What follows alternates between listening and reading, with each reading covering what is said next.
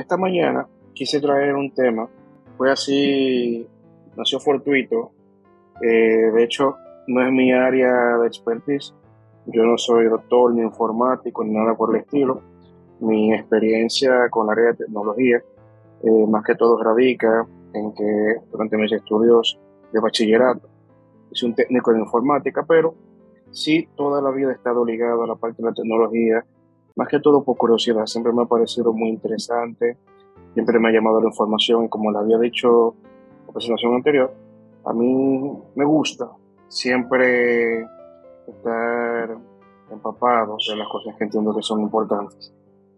En ese orden, casualmente, antes de ayer, luego de haber conversado con, con Ana para tener esta participación, estaba en la tarde pensando de qué yo voy a hablar, porque fue así como rápido y no, no tenía ningún tema así previsto. Y justamente a mami, este miércoles en la tarde, le llega un correo de un banco, ella se me acerca y me dice que ella quiere eh, que yo la asista con un tema para reiniciar una clave de acceso a sus cuentas bancarias. Cuando ella me pasa el correo, le digo, no lo toques, no le des clic a eso. Aparentemente lucía como un correo del banco. Sin embargo, era una estampa. Y es lo que se llama phishing. Como les compartía más temprano, hoy quiero hablar acerca del phishing, acerca del chipeo y otras estafas que se están dando eh, ahora de manera muy generalizada sobre todo después de la pandemia, después del inicio del encierro. Esto mayormente se debe, según estadísticas que han compartido el Interpol y otras instituciones internacionales que combaten el crimen a nivel internacional, pues justamente como se dio el encierro a partir de 2020 por el COVID-19, aumentó de manera exponencial el tráfico y la exposición de nosotros los ciudadanos comunes, de los no informáticos, de personas que muchos quizás nunca nos imaginamos, tener que estar lidiando con una virtualidad día a día, a tener que utilizar de manera cotidiana muchos servicios virtuales, pedidos a domicilio, aplicaciones de compra, etcétera, porque en el 2020 fue obligatorio. Habían ciudades donde no había acceso a supermercados, acceso a farmacias, acceso a restaurantes, acceso a mercados y todo el mundo se la obligación, queriéndolo o no, teniendo que adaptarse a la virtualidad, que fue la nueva realidad que del 2020 para acá ha vivido todo el mundo.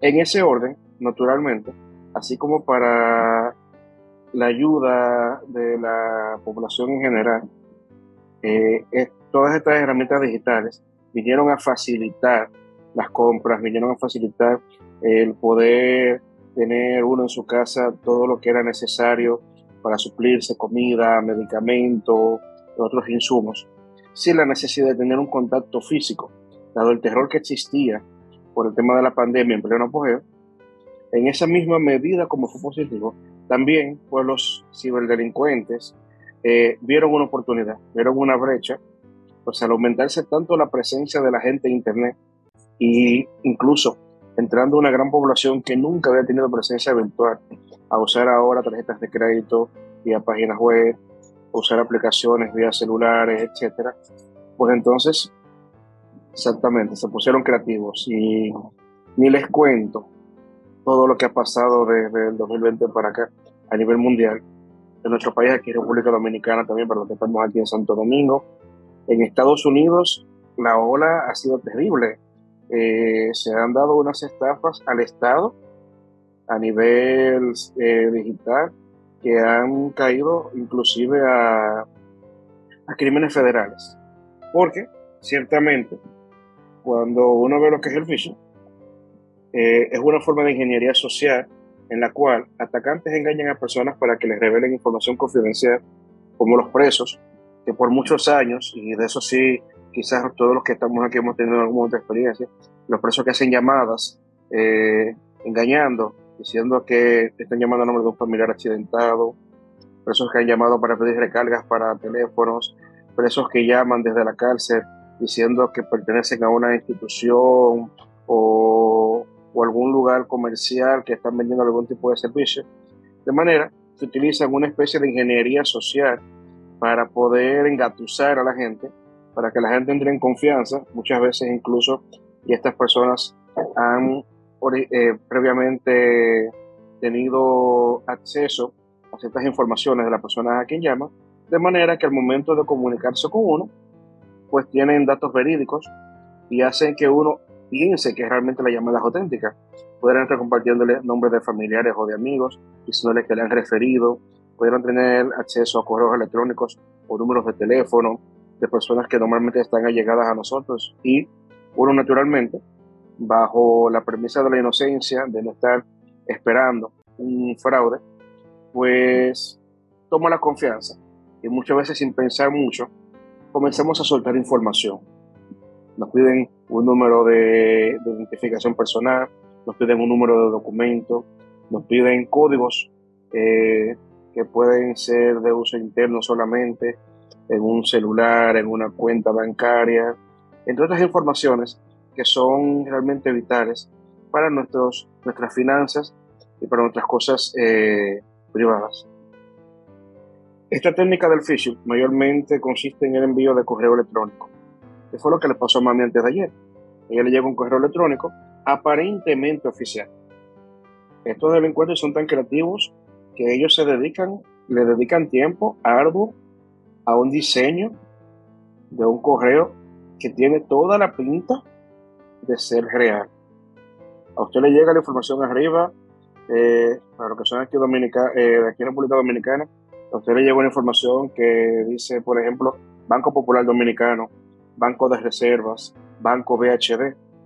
A los que están en Estados Unidos le llega un, correo que dice en el encabezado Bank of America, Wells Fargo, Chase, y eh, que coinciden normalmente en que estos correos que uno recibe son con los bancos que uno suele utilizar en el día a día. Sin embargo, aunque toda la información está ahí, tienen su nombre completo, tiene su correo electrónico, tiene su número de teléfono, tiene inclusive hasta terminales, últimos cuatro dígitos de una tarjeta de crédito X que usted utiliza. No tienen el número completo porque es lo que ellos están buscando, pero tienen estos cuatro terminales que normalmente logran ser de dominio público bajo cierto tipo de investigación no tan profunda. Y cuando usted abre el correo, dice, pues bueno, sí, pero mira, es mi banco que me está escribiendo.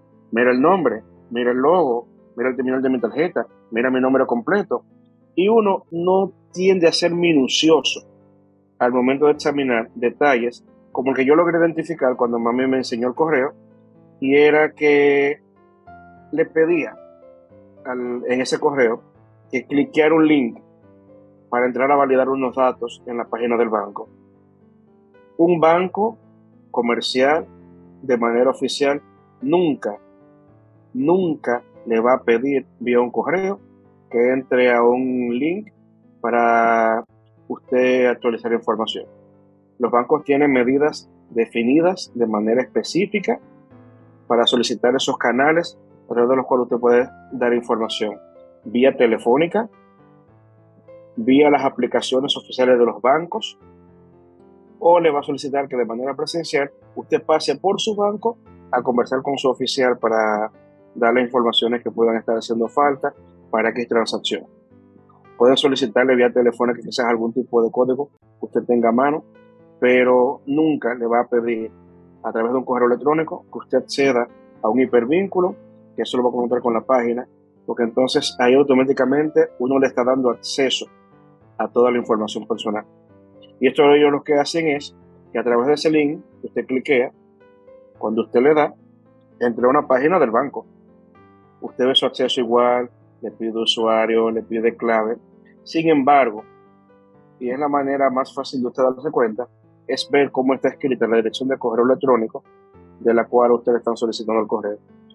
Cuando yo cliqué la parte que decía van reservas, en letra mayúscula, que me abrió el detalle de correo, entonces había un correo sumamente disparatoso en la manera en que estaba escrito, ni siquiera era un nombre, arroba mail.com. Un banco nunca le va a escribir con una extensión de un correo electrónico que sea personal. Nunca, un banco nunca le va a escribir a hacer, eh, desde un arroba hotmail.com, desde un arroba gmail.com, desde un arroba yahoo.com. Eso nunca va a pasar.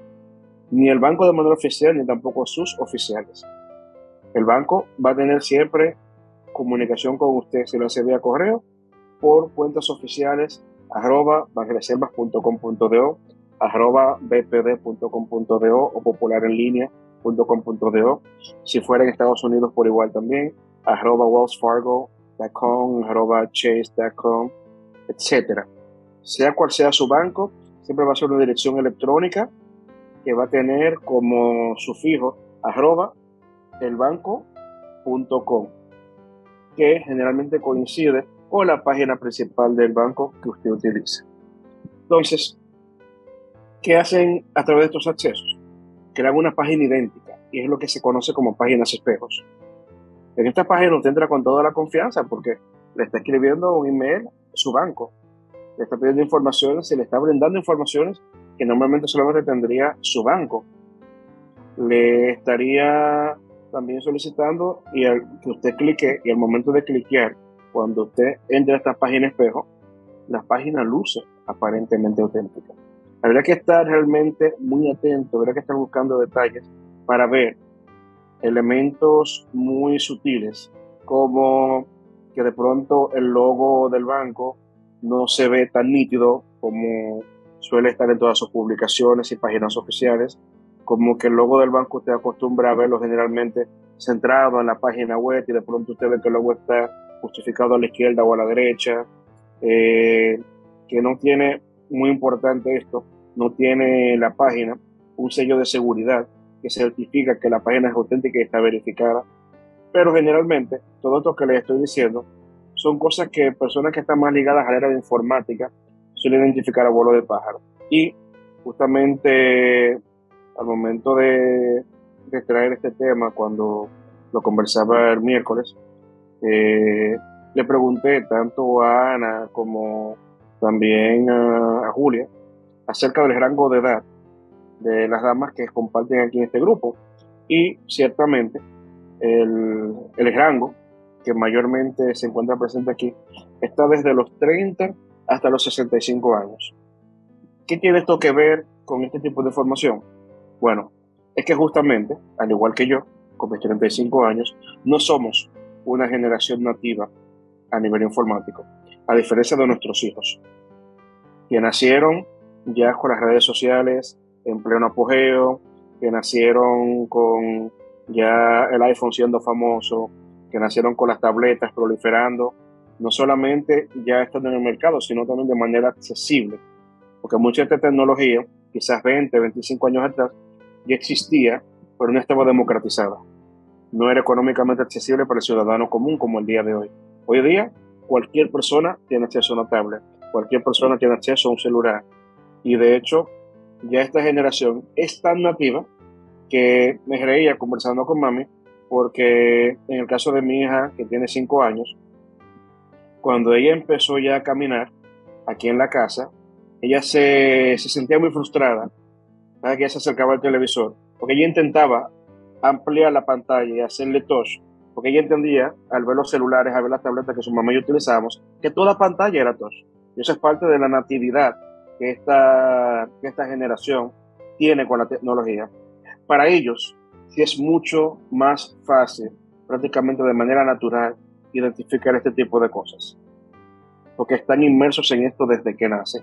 Sin embargo, para nosotros, los que tenemos 30 años o más, eh, a menos que hayamos tenido algún tipo de exposición específica, como fue mi caso, donde yo en el bachillerato me vi, eh, gracias a Dios, con una formación que tenía una base informática, donde mis padres también se encargaron desde muy temprano y desde que estuvo disponible yo tuviera una formación al menos básica en computadoras y equipos, equipos electrónicos.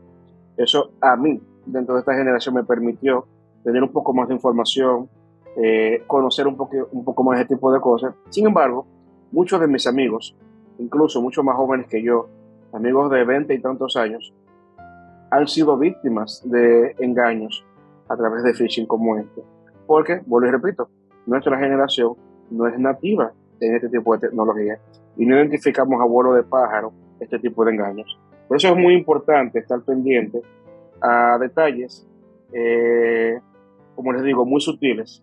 ¿Cómo funciona el phishing? No solamente son estas páginas espejo, no solamente son estos correos electrónicos, hay más vías. A veces usted puede encontrarse simplemente navegando en una página buscando información X, y si usted está buscando recetas de cocina, quizá está buscando información médica, quizá está haciendo una investigación acerca de una noticia, y de buenas a primeras usted se encuentra, bueno, en las últimas 24 horas está ahora mismo de boca Shakira y su nueva canción a Piqué. Y usted de pronto comienza a buscar Shakira y Piqué y hay una página de noticias a la que usted acostumbra acceder que es, por ejemplo, lasultimasnoticias.com. Pero hay unos ciberdelincuentes intentando explotar el boom de que todo el mundo está buscando ahora información acerca de Shakira y Piqué y la canción. Y, por ejemplo, le ponen lasultimasnoticias.com.do. Automáticamente, con ese punto .do que se agrega al final, luego de ese punto .com, y eso es una página completamente diferente. Esa no es la página en la que usted suele leer noticias. Pero ese ciberdelincuente le dedicó tiempo a crear una página idéntica, una página espejo, que del otro lado de la pantalla tiene una persona que está accediendo a su información y cuando usted cliquea a esa página para buscar la noticia de manera muy inocente, usted le está abriendo la puerta a ese ciberdelincuente a que entre a su computadora, a que vea su información, a que automáticamente cualquier antivirus o firewall que usted tenga dispuesto en su, en su equipo, su computadora, en su tablet, en su celular, deje de protegerlo. Porque usted está abriendo la puerta voluntariamente a esa persona para que entre a su equipo, para que acceda a su información. A veces incluso son más sutiles. Yo les digo ese prefijo en las, en las últimas noticias.com.do. Y eso puede ser un tanto visible. A veces simplemente lo que hacen es modificar ese punto con al final, cambiarle la M por una N. Y eso no se confunde hasta digitándolo en el teclado. Y automáticamente por esa N al final en el punto com, y es otra página. Es una página espejo en la que no solamente usted le está dando acceso a esa información, muchas de estas páginas espejo inclusive, usted le está dando acceso a su cámara. Es increíble eh, pensarlo, pero damas, yo lamento informarles si no lo sabían, que usted desnuda no solamente la conoce su marido. A usted desnuda no la conoce solamente sus hijos. Todos los celulares que utilizamos a diario, nosotros, nuestra pareja, nuestros hijos, hermanos, amigos, trabajos, son todas cámaras que aún con el celular apagado están constantemente abiertos bajo lo que se conoce como una puerta trasera. De hecho, si algunas recuerdan, eh, habrán escuchado hace pocos años, antes de la pandemia, un, un problema eh, legal, una demanda que enfrentó Facebook en Estados Unidos, justamente porque el Congreso le estaba acusando de vender información y una puerta trasera eh, para brindarle a ciertas agencias que tenían servicios de marketing y también a las agencias de seguridad llámese FBI, Homeland Security, eh, etcétera. Todas esas grandes agencias que buscan mantener la seguridad en Estados Unidos le compran información a páginas como Facebook, le compran información a Google, le compran información a Instagram, le compran información a Twitter. Eh, de hecho, hay un documental que les voy a recomendar eh, para que vean en Netflix es un solo capítulo, dura poco más de una hora. Se llama, si no lo han escuchado, El dilema de las redes sociales. Después que ustedes vean ese documental dura una hora, es probable que ustedes incluso quieran cerrar hasta la iglesia, no quieren usar más nunca una computadora, ni un celular, ni siquiera prender su carro. El nivel de manipulación al que somos expuestos a diario a través de los equipos electrónicos Nuestros televisores nos están observando.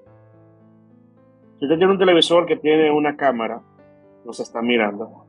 Si usted tiene en su casa eh, algún sistema eh, de esos de asistencia, llámese Siri en el iPhone, llámese Alexa en Amazon, llámese eh, Google Assistant, todos estos sistemas están para facilitarnos la vida, nunca se han hecho la pregunta, ¿De qué viven?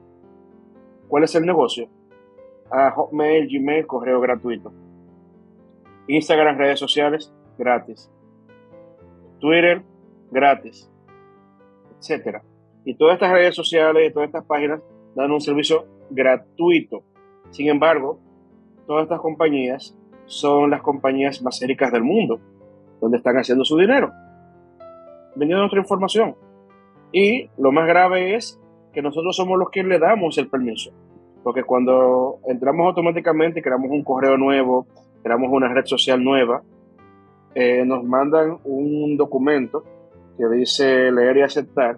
Generalmente tiene una docena de páginas con letras chiquititas. ¿Y qué hacemos? Ni siquiera leemos. Scroll down, completo hasta abajo y aceptar. Porque simplemente queremos utilizar la red social. Simplemente queremos utilizar el correo. Simplemente queremos utilizar eh, el servicio X que nos están dando de manera gratuita. Y no nos detenemos a leer los términos. Y en esos términos le, le decimos que sí y aceptamos compartir información. Decimos que sí aceptamos utilizar esos datos para campañas de marketing.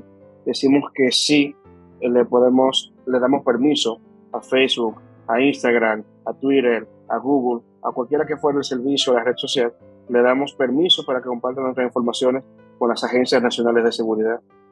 Le decimos que sí le damos permiso para ser sometidos a, a los algoritmos que nos leen.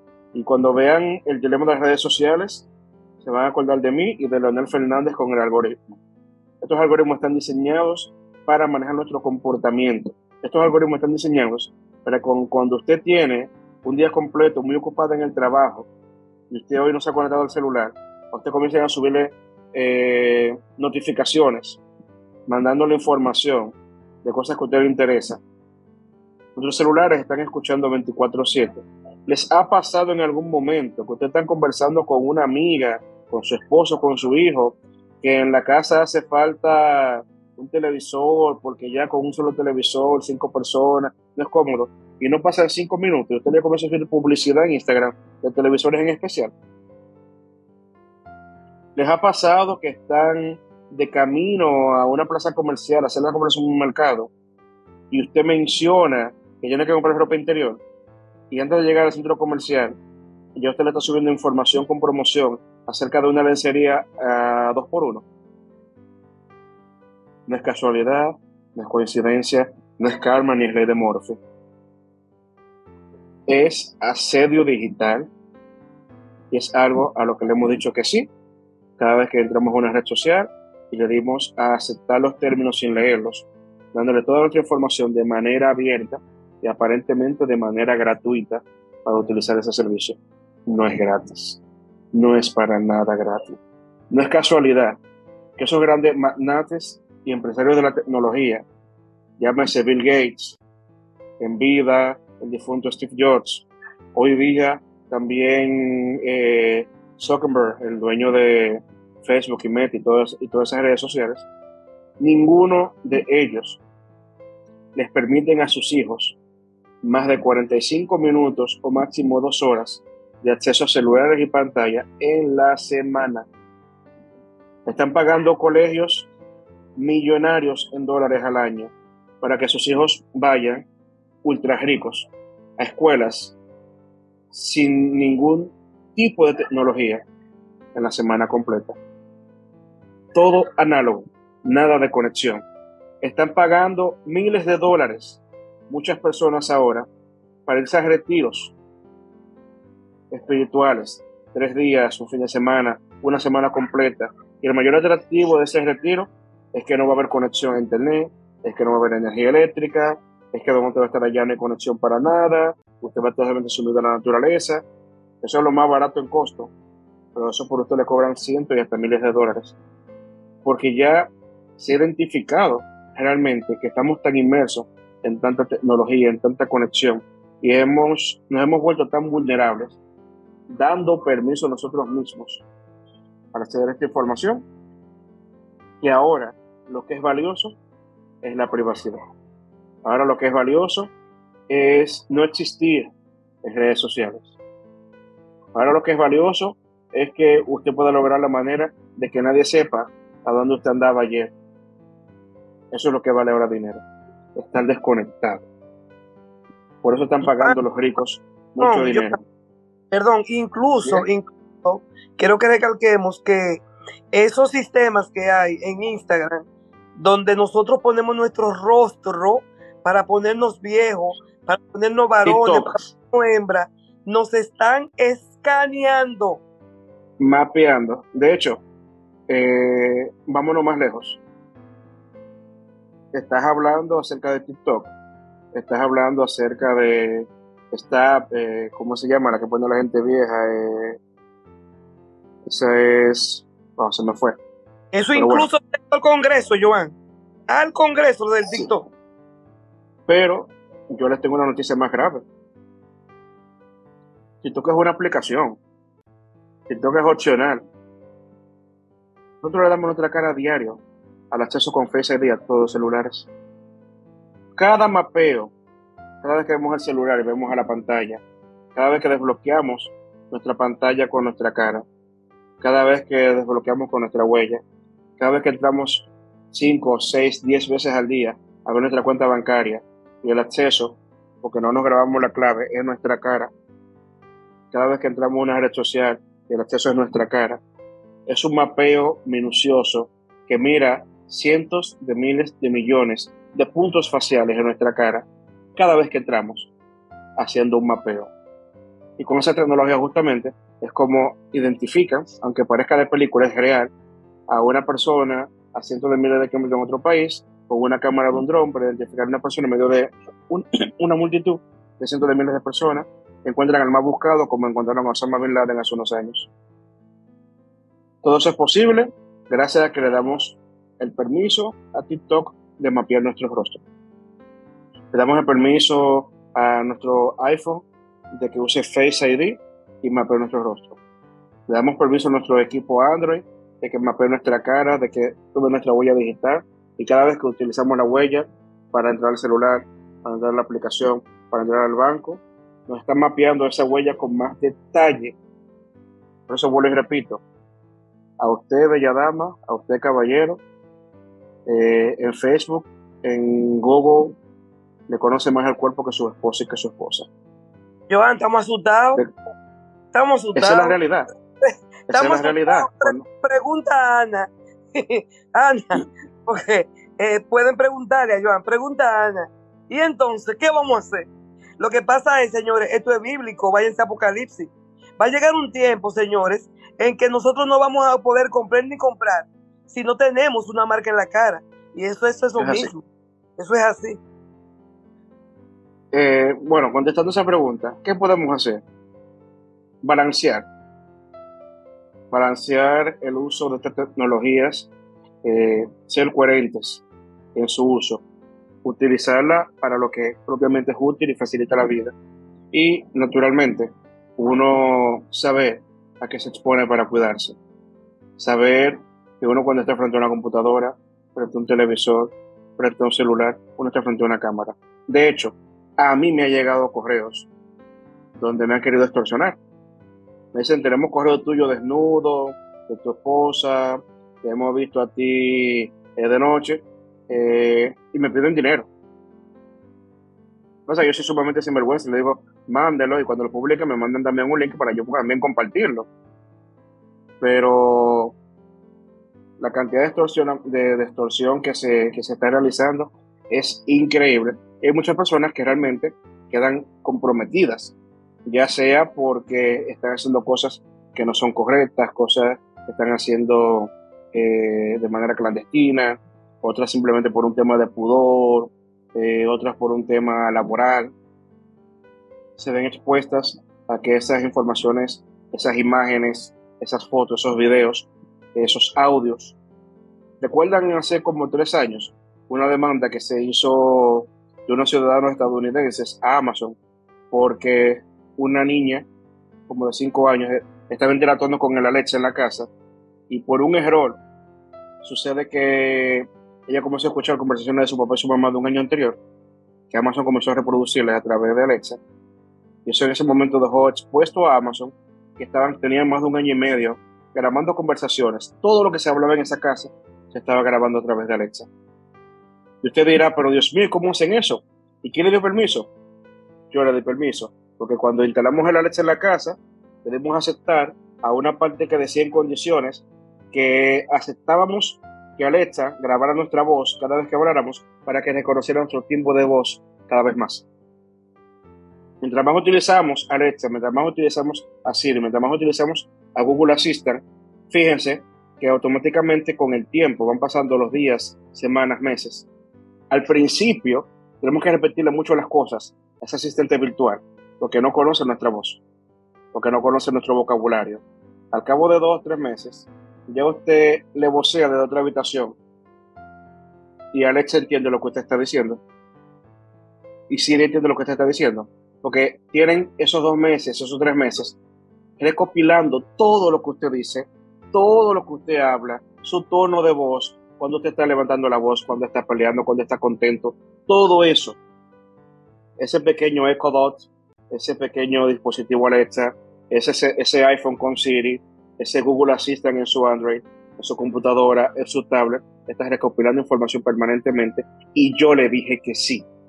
Simplemente para que me acomodara la vida, para que cuando yo hable rápido me entienda, para que cuando yo hable en un tono bajito me escuche, para que cuando yo corte palabras, corte R's, corte S y no tenga una pronunciación adecuada, aún así Alexa me entienda. Como si fuera mi familia. ¡Mi madre! Y le estamos dando acceso completamente. Y yo le dije que sí. Joan, mira algo. Señora. Oye, y tienes toda la razón. Cuando yo quiero hablar con Codetel, por ejemplo, o con algún banco, ellos me dicen, esta llamada está siendo grabada. Está siendo grabada. Es una compañía que te lo están advirtiendo, pero ahora Claro. yo entiendo que cualquier persona con quien yo hable, que tenga lo mismo que esas compañías, me están grabando los datos. Claro Esto que está- sí. Por eso yo quiero que de manera puntual al final tú digas, bueno, ¿qué podemos hacer? Porque nos estamos facilitando la vida, pero nos la estamos embromando también. Miren, eh, básicamente, ¿cuál sería mi consejo? ¿Y qué es lo que yo he aplicado? Eh, definitivamente, como toda la vida, es importante tener balance.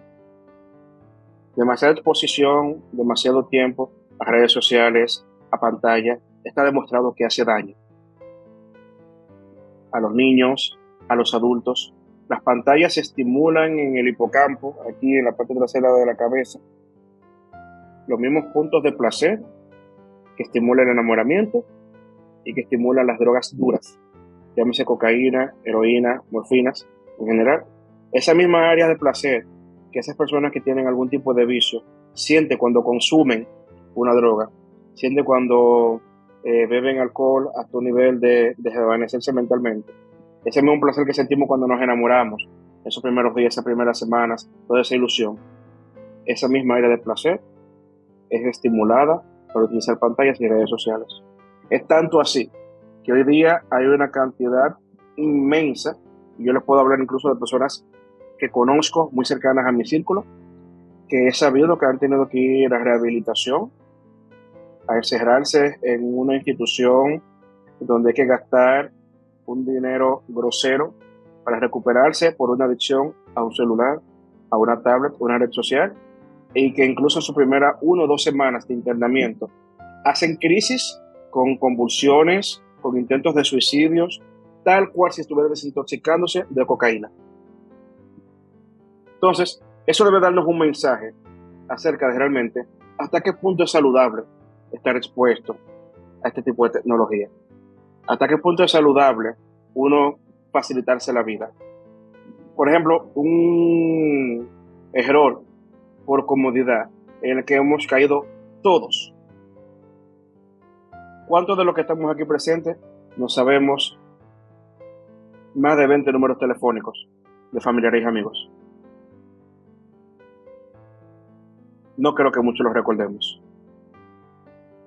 Incluso me atrevo a decir que en este grupo hay personas que no saben cuál es su propio número de teléfono. No lo saben. Porque ya nos hemos acomodado tanto que hemos permitido que nuestros equipos electrónicos piensen y actúen por nosotros. Ah, te conocí hoy Pedro, te conocí hoy María. Eh, ya ni siquiera pedimos número telefónico. Escriben por WhatsApp, mi número es tal. Eh, escriben para guardarte. Ni siquiera vemos el número. Ni siquiera vemos el nombre, porque ya usted me manda su contacto, me escribe. Y ya su nombre está en la conversación que se crea en WhatsApp en ese momento. Yo simplemente le doy a guardar y pongo una referencia, incuben, para yo saber que pertenece a la iglesia. Más nada. Ah, fulano computadora, fulanito supermercado, fulanito ferretería. Y esas son las referencias que recordamos. No nos sabemos el número de teléfono, no nos sabemos el nombre, no sabemos el apellido. Señores, tenemos gente en nuestro círculo social que conocemos hace dos, tres, cinco años y no sabemos cómo se llaman. No sabemos cuál es su nombre. Ese fulano, el conserje. Ese sutanejo, la enfermera. Ese fulanito, el de informática. Y no nos sabemos su nombre. Cinco años interactuando diario con esa persona en el trabajo, en la iglesia, en la comunidad. Y no sabemos cómo se llama. Y hablo por mí. Voy a cumplir cuatro años ahora en febrero, viviendo en este lugar donde vivo. Y para serle sincero, somos dos vecinos por piso y yo no sé cómo se llama mi vecino del frente. Hemos cruzado muy pocas palabras. Y es mi persona más próxima ante una emergencia. No sé cómo se llama. Nos hemos ensimismado tanto en permitir que nuestra vida virtual esté más presente que la vida física. Y le hemos dado permiso de manera voluntaria a todas estas compañías, a todas estas redes sociales, a todos esos correos electrónicos, etcétera, a que vivan, piensen, interactúen, hagan, decidan, transaccionen por nosotros. Antes usted decía, antes usted tenía una agendita de los pagos mensuales para comenzar a pagar los servicios a final de mes. Hay que pagar del 25 al 30, hay que ir a Claro a pagar el teléfono, hay que ir al banco a pagar el préstamo, hay que ir allí a pagar la luz. Ahora no solamente lo hacemos vía las aplicaciones bancarias, sino que esas más aplicaciones bancarias, para nuestra comodidad, nos permiten poner pagos recurrentes de pago fijo todos los meses. Ah, yo pago 50 dólares todos los meses de servicio de internet y está automático. Y todos los meses se debita de mi tarjeta. El gimnasio se debita automático. Eh, el relleno, todo automático. Me pregunta usted a mí ahora, ¿y cuánto tú pagas de X servicio? Yo ni sé. Porque me suben la cuota y yo no me doy cuenta. Pues ya hace dos años cuando puse el servicio, yo acepté que esa compañía X de internet, ese gimnasio, ese club deportivo, esa farmacia, ese supermercado que me manda recurrentemente todas las semanas X eh, vegetales sin yo pedirlo, porque ya está mi consumo. Amazon de eso, de hecho lo hace allá en Estados Unidos. Usted puede programar a Amazon para que Amazon le mande vegetales, huevos, leche cada cinco días en función de su consumo. Y simplemente le cargan su tarjeta y usted le llega a su cuenta cada cinco días todos los groceries que usted consume en su casa. Usted simplemente paga una tarjeta al final de mes. Usted paga una cuenta de 200 dólares general de Amazon. Usted no tiene detalle cuánto de eso es carne, cuánto de eso son vegetales, cuánto de eso es leche. Usted no lo sabe. Todo está automatizado. Y nosotros le dijimos que sí. Entonces, mi consejo finalmente. Y el cerebro. Este phishing. Y el cerebro se cansa. Se cansa, se acostumbra y se automatiza. Y, se, deprime. por eso es que la palabra de Dios dice que nosotros tenemos que estar completamente siempre actualizándonos, renovándonos. Así es. Nos hacemos sedentarios mentales. Entonces, mi consejo es, hagamos balance. La tecnología, al igual que el dinero, no es mala. Esa es la palabra que raíz de todos los males es el amor al dinero, no el dinero. Con la tecnología funciona de manera igual, de manera similar. La tecnología no es mala, es que hacemos con ella. Es como una persona que tiene poder. Un gobernante con mucho poder puede hacer mucho bien o puede ser un dictador. Eso depende del enfoque que haga con ese poder que recibe, con esa responsabilidad. Con las redes sociales, con los medios electrónicos por igual. Seamos vigilantes. leamos acerca de todos estos métodos de, fraudes. Eh, mencionaba también el chipeo, que voy a decir rápidamente. El chipeo básicamente es una derivación del mismo phishing. La gran diferencia del chipeo es que chipeo viene de la palabra shipping, de envío, y son estas, eh, estos fraudes que se dan eh, justamente por la clonación de tarjeta de crédito, por ese robo de información, acceso que le damos cuentas bancarias. Eh, en las compañías de teléfono se da también que a usted le llaman, le dicen, ah, mire, estamos llamando de ATT, de Verizon, le estamos llamando de Claro, la compañía cualquiera que usted utilice. Le dan dos o tres datos con su nombre, dice, ah, pero es verdad, la compañía. Y le dicen que intentaron engañarlo, que intentaron hacer una cuenta nueva, sacar un celular a su nombre. Automáticamente se ponen alerta y dicen, no, yo quiero parar eso. Entonces le piden un código que le van a enviar a su celular. Y ese es el chipero en ese momento que le está enviando un código. Cuando usted le da ese código, que él no tiene acceso a él, Automáticamente, cuando ustedes llegan a. le dan esa información y le dan el correo y le dan esa clave que le enviaron a su celular, al cual ese hacker, ese chipero, no tiene acceso de manera directa, solamente vio usted, porque solamente llega a su teléfono, porque es una es un fraude hecho en combinación con alguien que trabaja en la compañía telefónica. Tan pronto usted le da ese código de cuatro o seis dígitos a ese hacker que lo llama por teléfono, que usted cree que es de la compañía, usted le acaba de dar realmente acceso al verdadero estafador que la va a engañar, como él le dijo que usted intentaron engañarla cuando lo llamó. Y lo que le estoy diciendo, a mí no me lo contaron. Eso yo lo viví porque a mí me ofrecieron trabajo para eso. A mí me ofrecieron ser chipero, a mí me ofrecieron eh, ser editor de unas páginas para provocar tránsito, para que la gente entrara a cliquear páginas espejo, creyendo que estaban leyendo noticias reales, con noticias amarillitas que llamaban la atención, para buscar tránsito, para poder cobrar clics en Google que vende publicidad. Eso es otro negocio y otro tipo también de fraude. Usted tiene un negocio X, usted tiene un salón de belleza, usted le compra publicidad a Google, Google le vende a usted clics. Dice que ellos le garantizan que en un mes usted va a recibir 5.000 clics que van a ir a su página. Entonces, ¿qué hace Google? Google le compra a compañías y a particulares que tienen páginas, un blog de información, un blog editorial, una página de salud, donde hay mucho tráfico de gente. Ellos le venden la publicidad, le ponen la publicidad a esa página y le pagan a esa persona por clics en sus páginas que redirigen a la página mía, que fue el negocio que contraté, ese servicio de publicidad. Entonces, hay diversos medios, hay muchísimas formas, hay diversas entradas que llevan esta información y que nos hacen vulnerables a ser víctimas de, de este tipo de fraudes, del phishing, del chipeo, del skimmer, que es cuando es uno de los más viejos. El skimming es cuando usted va al cajero de banco, mete su tarjeta y ya una persona previamente había puesto una máquina lectora eh, camuflada en ese cajero electrónico y le copia su tarjeta, le copia su información. En fin, eh, hay que tener mucho cuidado, hay que estar alerta, hay que ser precavidos, hay que estar, como dicen vulgarmente aquí en México, truchos, muy atentos realmente a quien desea quizás engañarnos, quienes no parecen auténticos en la información que nos dan, esas llamadas telefónicas de bancos, de ofertas de servicio, ofertas de tarjeta de crédito, llamadas que llegan a nuestros celulares sin, sin un ID identificado. Todo eso debe ser voces de alerta para estar atentos y ser minuciosos en qué conversamos y qué informaciones damos. Nunca compartamos informaciones personales vía telefónica para ningún servicio. Cuando usted la llame y le digan que del banco lo están llamando porque hay un fraude, yo paso por la sucursal en, en 10 minutos. No, pero que usted puede resolver por aquí por el teléfono. Además tiene que darme su número de clave. Yo paso por el banco, no hay problema. Yo llamo a mi gerente. Llame a su gerente directamente.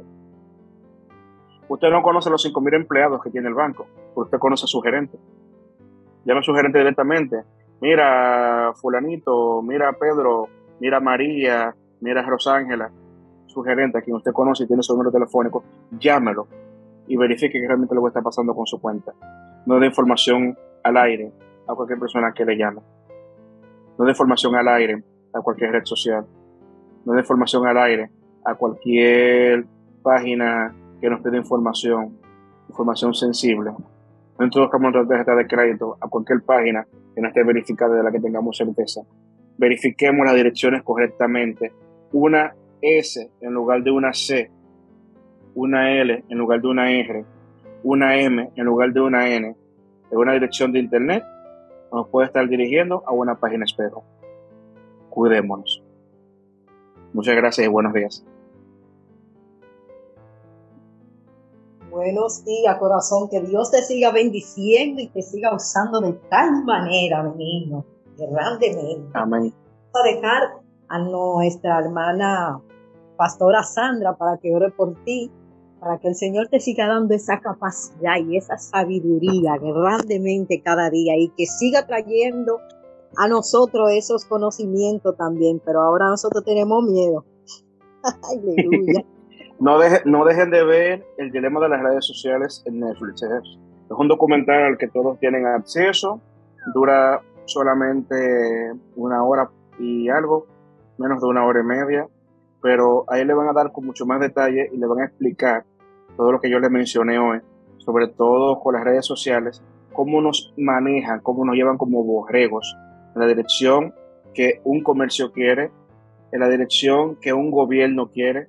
Esta misma agenda LGTB, que el mismo Netflix es uno de los grandes eh, eh, eh, promotores de esa agenda LGTB, en ese documental explican cómo incluso cuando en un país quieren que usted se vaya por una línea política, cómo usted quiere que se vaya usted por una línea de consumo, justamente cómo esos, esas redes sociales se utilizan como algoritmos que los van llevando a usted, sin darse cuenta, a pensar, a hablar, a hacer y decir lo que esas personas que nos controlan quieren que hagamos. Manipulación, Joan. Por completo.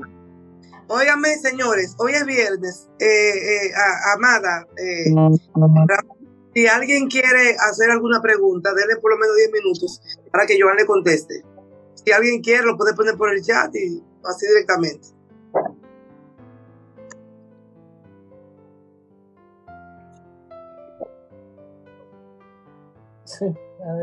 bueno, aparentemente o se entendió muy bien o no se entendió nada. No, se entendió mucho, pero hay mucho que pensar. Joan, una pregunta. yo, sé, yo sé que esta hora ya se les complica mucho por el trabajo. Eh, vean ese documental, Dilema de las redes sociales en Netflix, y probablemente muchas de esas preguntas que ustedes ahora tienen en su cabeza, esas dudas, eh, quizás ese exceso de información va a ser contestado. ¿Desean una pregunta por ahí? Maritza, Maritza tiene una pregunta. Sí, yo tengo una pregunta. Te escucho, Maritza. Sí. Sí, tenemos toda esta información eh, que tú nos has transmitir, pero tenemos que vivir con la tecnología. ¿Qué tú nos aconsejas para llevar un equilibrio en todo esto? Porque tenemos que vivir con ella, pero ¿hasta qué punto podemos manejarnos de no darle tanto acceso a, de nosotros a ellos? Como les decía ahorita, es un tema de nosotros saber balancear eh, diariamente que tú le contestas a Marisa. Y también ese ejercicio que tú estás haciendo con Amelia, con tu hija desde ahora. O sea, da un consejo porque hay madres y hay abuelas eh, para que nosotros podamos guiar a los niños, porque que eh, eh, el cerebro se está estancando. aquí, en esta casa hace varios meses ya que se quitó la tablet. Aquí la tablet solamente se utiliza en vacaciones o para salir a viajes largos en carretera. Luego aquí no hay acceso a tablet. Y el comportamiento se ha visto la diferencia. En relación a la pregunta de Maritza, con qué podemos hacer, como le vengo diciendo desde ahorita, balancear y ser eh, conscientes de la información que compartimos. Especialmente nosotros los latinos tenemos un problema. Hablamos demasiado. Los latinos compartimos información que no nos piden. A usted le pregunta cómo está ay, hoy yo me siento bien porque yo me desperté esta mañana, mi esposo estaba contenta, eh, la niña cogió para el colegio yo me fui, había un tapón en la calle. No me preguntaron qué usted hizo esta mañana, me preguntaron cómo usted estaba. La respuesta es bien, regular o mal. Punto.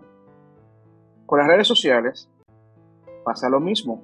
Compartimos información que nadie nos pidió. Damos detalles que nadie nos ha preguntado Y justamente, eh, bueno, de hecho, pasa mucho todavía. Y un, documental en Netflix, se hizo famoso el año pasado, no recuerdo el nombre, pero creo que muchos de aquí lo vieron. Documental de, de este tipo, justamente que enamoraba a mujeres por, por Tinder y otras aplicaciones eh, de citas, eh, y, la, y las comprometía económicamente.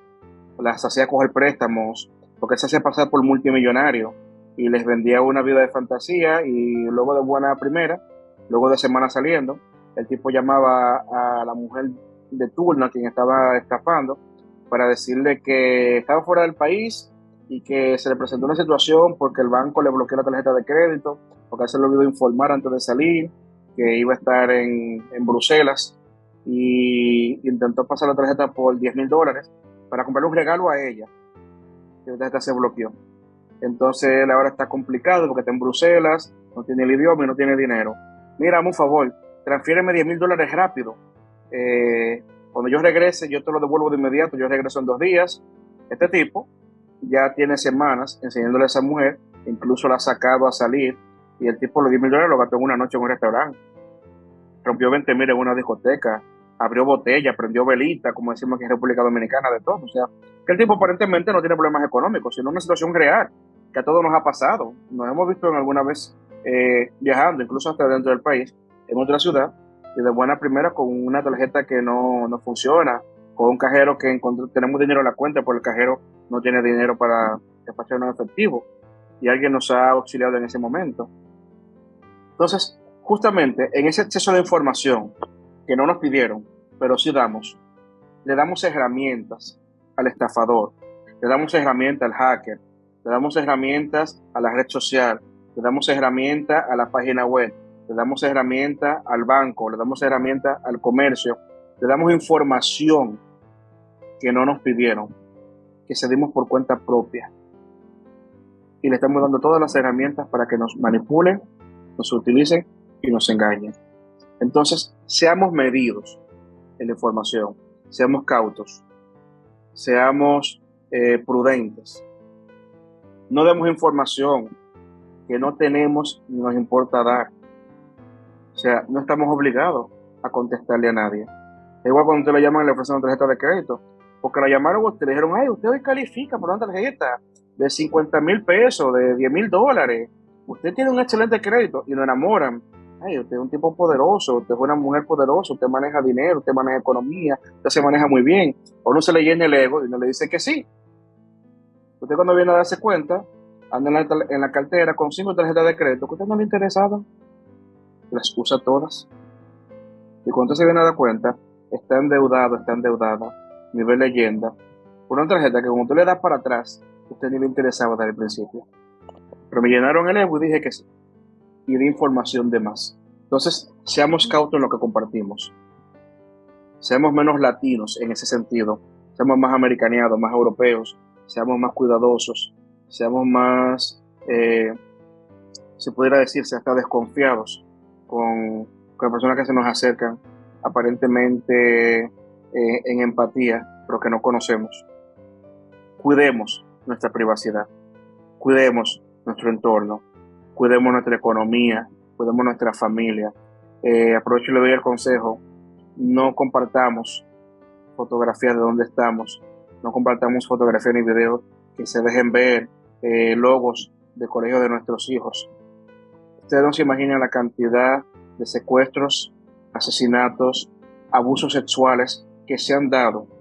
Porque una persona publicó, acostumbra todos los días a publicar en mucho amor, en mucha ternura en mucha inocencia una foto de sus hijos saliendo para la escuela todos los días, con un logo que se ve y se lee.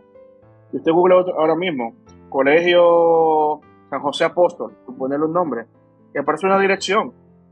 Y esa persona que está, ese depredador sexual, ese secuestrador, ese asesino que está en las redes vigilando, buscando presas, de pronto está identificando dónde están sus hijos, dónde usted trabaja, a dónde que usted se va todos los días eh, todas las semanas a un happy agua con los amigos y las amigas, a, a tomarse un trago, a comerse una picadera a conversar los viernes por la tarde. Y cuando usted viene a darse cuenta, usted tiene toda una rutina publicada, usted no se dio cuenta que dijo. porque somos demasiado espléndidos compartiendo información que no nos pidieron. Seamos más cautos en esa parte.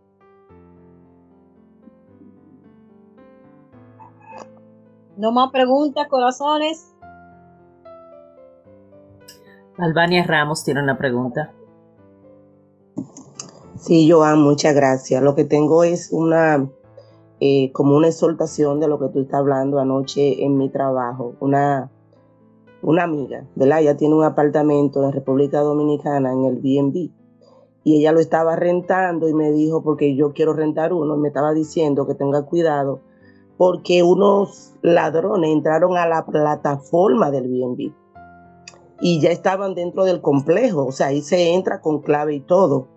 Pero quienes lo alertan a ellos que están en Estados Unidos y están rentando desde aquí en el BNB, estaban dentro de la plataforma, es un vecino. Como tú dices, no conozco a mi vecino, pues estos vecinos sí la conocían a ella.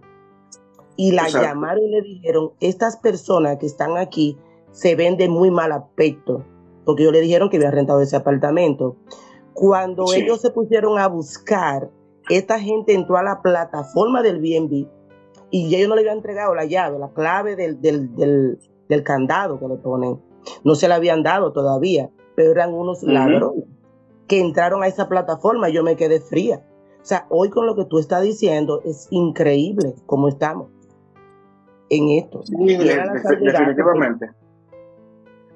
Definitivamente eh, los los desaprensivos y los estafadores están a la orden del día. De hecho, ahora que usted menciona ese caso con Airbnb, te puedo mencionar, yo administro algunas propiedades aquí en Santo Domingo de Airbnb y en una ocasión me pasó que un domingo yo fuera de la ciudad, me escribe una gente a a las 11 de la mañana, cuando tenemos un check-in a las 3 de la tarde, pero uno en la misma vía de dar un buen servicio al cliente, una buena experiencia, si no hay un, un huésped previo, y usted me dice que usted viene fuera del país, que llevó su vuelo al mediodía, tú quieres entrar a la una de la tarde, aunque el check-in sea a las tres de la tarde, solemos ceder y regalarle esas dos horas porque no estamos perdiendo nada, no hay nadie en el apartamento.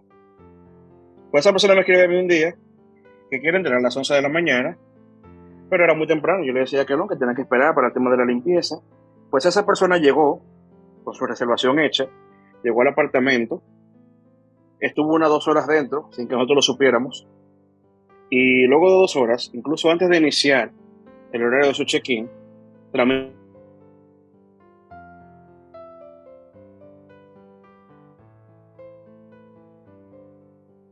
se, se entrecortó, Joan.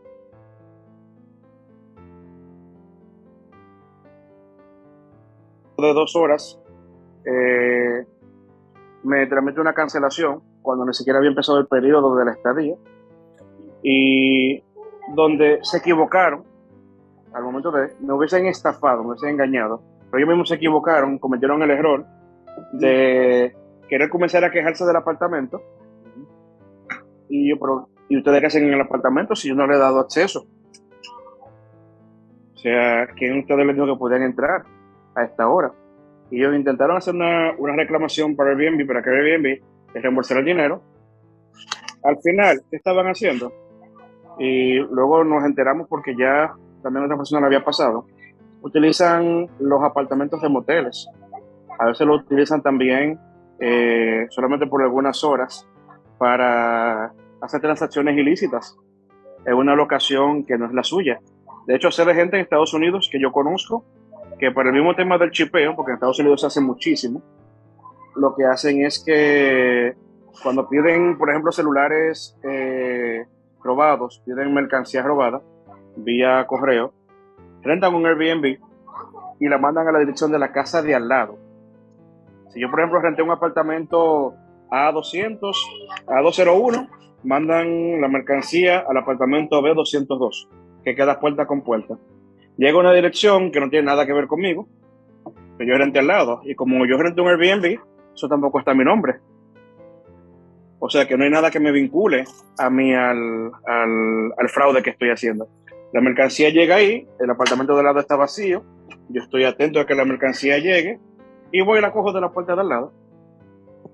Y ya yo hice mi fraude y no está mi nombre, no está mi dirección, no está mi teléfono, no está nada, porque esa dirección a la que llegó la mercancía no tiene absolutamente nada que ver conmigo, que soy el defraudador.